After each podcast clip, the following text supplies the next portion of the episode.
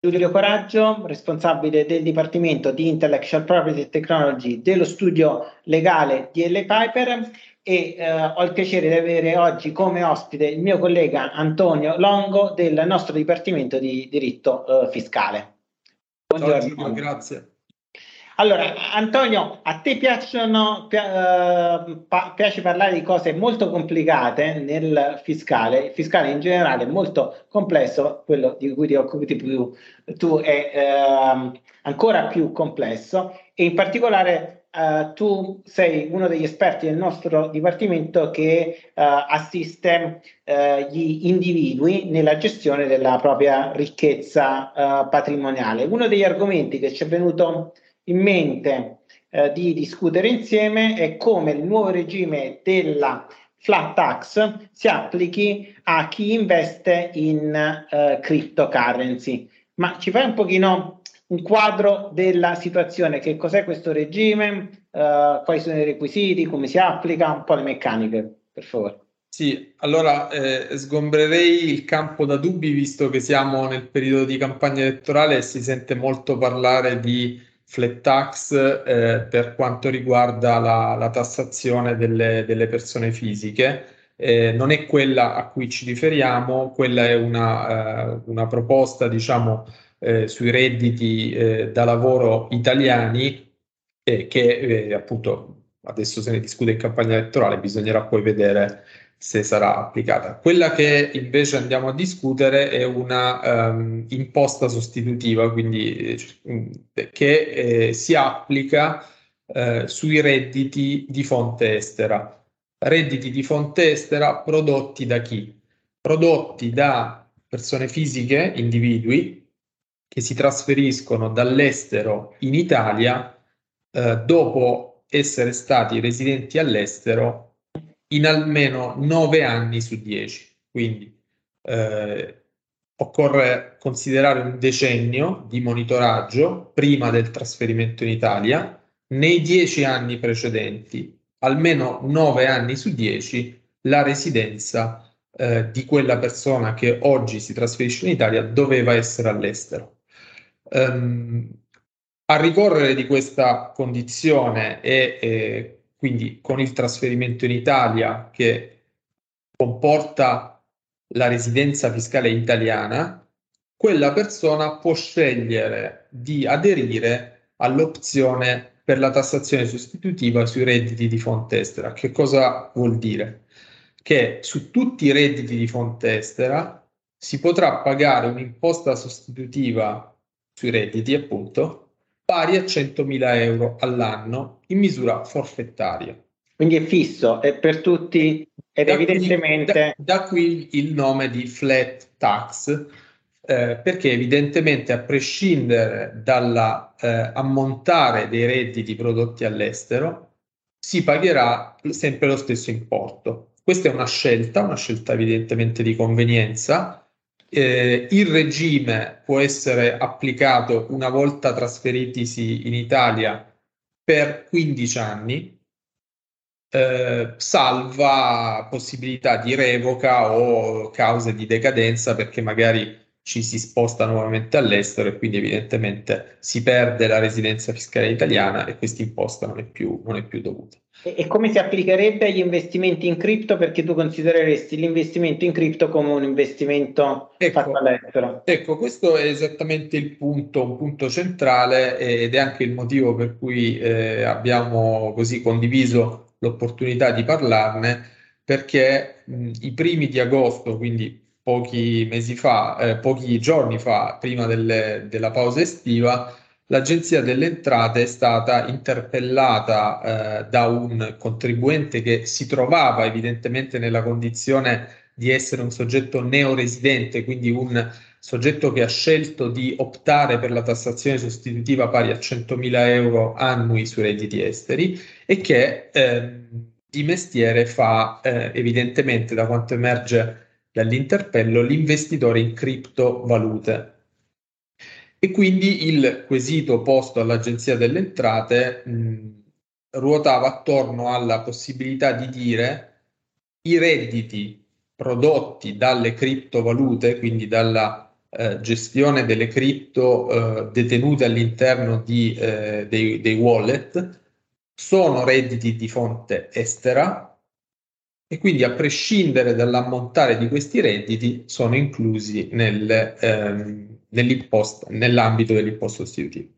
L'agenzia nel rispondere a, a, al quesito fa una disamina, no? perché forse su questo brevemente è una materia molto complessa, ma diciamo che in linea di principio per semplificare i redditi prodotti dall'investimento in criptoattività, in criptovalute, eh, possono produrre degli effetti fiscali, cioè sono fiscalmente rilevanti perché eh, l'Agenzia delle Entrate, sopperendo in questo caso, e poi ce lo dirai anche tu magari meglio, ad una carenza del legislatore, dice le criptovalute sono equiparate alle valute tradizionali. Questa è la posizione dell'agenzia, si può condividere oppure no, c'è chi non la condivide e, e io in parte non la condivido, tuttavia ai fini fiscali c'è questa equiparazione, per cui la cessione a, eh, a termini delle valute virtuali oppure la cessione a pronti se si supera una, una certa soglia di giacenza costituiscono un evento fiscalmente rilevante che produce reddito per chi, ehm, per chi appunto cede la criptovaluta. Diverso invece, sempre apro una parentesi che chiudo, il trasferimento da un wallet ad un altro wallet. Questo invece non è un evento fiscalmente rilevante, non ha diciamo alcuna rilevanza fiscale. Quindi l'agenzia eh, utilizza questo sillogismo e cioè dice eh, i redditi eh, derivanti da criptovalute sono redditi, eh, perché nel caso di specie c'erano tutte le condizioni perché fossero considerati redditi. Eh, I redditi sono di fonte estera e perché in questo caso è un caso specifico, non è sempre così, ma nel caso analizzato dall'agenzia le cripto erano detenute eh, presso un cold storage wallet nel Regno Unito e ehm, diciamo in aggiunta una parte di queste criptovalute era detenuta presso una piattaforma di exchange negli Stati Uniti. Quindi l'agenzia dice ci sono varie condizioni sono, di fonte estera e quindi eh, l'investitore che ha accesso al regime dei neoresidenti può pagare su quei redditi i 100.000 euro, o meglio, nell'ambito dell'imposta sostitutiva rientrano anche i redditi prodotti da queste criptovalute. Diverso sarebbe stato se le criptovalute fossero state detenute presso, ad esempio, un, una piattaforma exchange in Italia, secondo l'interpretazione dell'agenzia. Quindi, diciamo, da quello che poi eh, anche noi gli esperti ci siamo confrontati tante volte con te, con voi, col, col team, il requisito aterritoriale delle criptovalute che dovrebbe portare a, potrebbe portare a conclusioni diverse, dall'agenzia invece viene interpretato come mm, collegamento a chi ha la custodia, quindi alla, eh, all'ente che custodisce eh, il wallet, se esiste, perché poi potremmo anche avere un caso in cui eh, la chiave eh, non, è detenuta nell'ambito, viene detenuta direttamente dalla persona fisica. E lì c'è un altro ragionamento da fare. Comunque il principio è ehm, anche gli investitori in criptovalute, uh-huh. che criptovalute che generano redditi di fonte estera, quindi bisogna l'analisi fondamentale da fare è possiamo dire che quelle attività generano fonti di reddito di, redditi di fonte estera? Se la risposta è sì, allora anche il cripto investitore può beneficiare della flat tax pagando su questi redditi solo ed esclusivamente 100.000 euro all'anno, a prescindere dall'importo e a prescindere, chiudo, a prescindere anche da un eventuale remittance dei redditi in Italia, quindi un eventuale trasferimento di quei redditi magari nel frattempo eh, convertiti insomma, in, in, euro e il trasferimento di questi redditi in Italia. Se ciò avvenisse, comunque la tassazione sarebbe sempre limitata ai 100.000 euro. Perché il reddito è stato generato all'estero e io lo sto semplicemente portando eh, in, in Italia e comunque lo andrò a dichiarare quando mi trasferisco qui. E questa, e questa è un'interpretazione dell'Agenzia delle Entrate di poco più di un mese fa. Quindi è una novità nel panorama, ehm, diciamo, eh, fiscale che riguarda questo tipo di... Quindi tematica. essendo così recente è anche molto, alquanto improbabile che cambi repentinamente in futuro e quindi potrebbe dare un uh, indicatore di stabilità al, a chi decidesse di sì. fare affidamento. D- diciamo che l'interpretazione è coerente, coerente con la posizione espressa dalla stessa Agenzia delle Entrate, cioè l'Agenzia ha sempre detto che le criptovalute sono equiparate ai fini fiscali a valute eh, correnti Qui da, da, da ciò consegue la fiscalità della cessione di valute, che è quella che dicevo prima, quindi la cessione a termini di valute e anche di criptovalute è sempre fiscalmente rilevante. La cessione a pronti è fiscalmente rilevante solo se si supera una giacenza pari a 51.600 euro, adesso vado a memoria,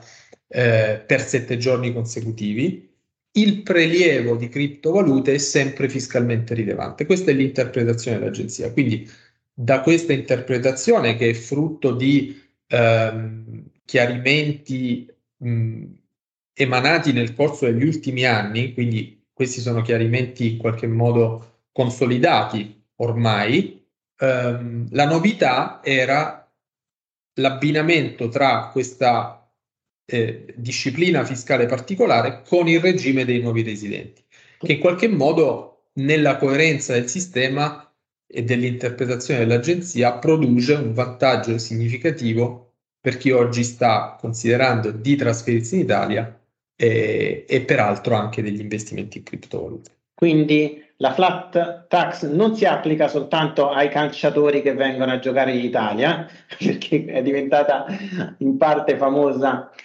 per, anche per questo, eh, ma ha delle applicazioni eh, per eh, chiunque ha, evidentemente deve avere un reddito eh, elevato e questa criticità Uh, questo particolare scenario che è rappresentato uh, si applica in un contesto in cui evidentemente la, l'Agenzia delle Entrate è, stata chiest- è stato chiesto di intervenire in generale sulle cripto spesso negli ultimi, eh, negli ultimi mesi, eh, però l'approccio, come dicevi tu, è coerente, quindi eh, dovrebbe dare un, un, certo livello di affidabilità.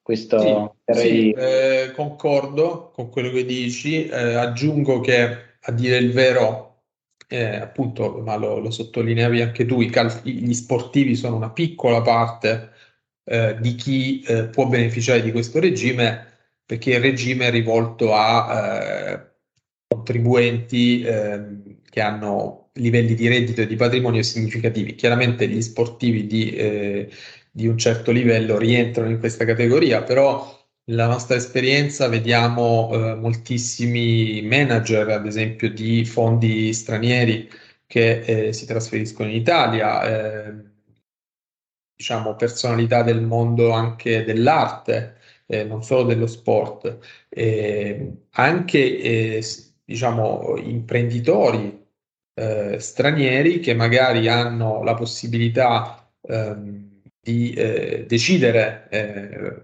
dove vivere, avendo dei gruppi multinazionali che quindi non necessariamente richiedono la presenza fisica no, del, del, de, de, di quella persona in un paese. Quindi diciamo, la platea è piuttosto ampia, ehm, ovviamente 100.000 euro di imposte annue non sono un livello, eh, come dire, basso in assoluto di imposizione, per cui è evidente che si cerca di, di, di, di favorire una determinata categoria, eh, però eh, la risposta che abbiamo, abbiamo avuto come professionisti che si occupano della materia, ma anche i numeri eh, del Ministero delle Finanze sembrano dire, eh, sembrano confermare che questa misura mh, funziona perché i numeri ehm, sono in costante aumento anno dopo anno. Quindi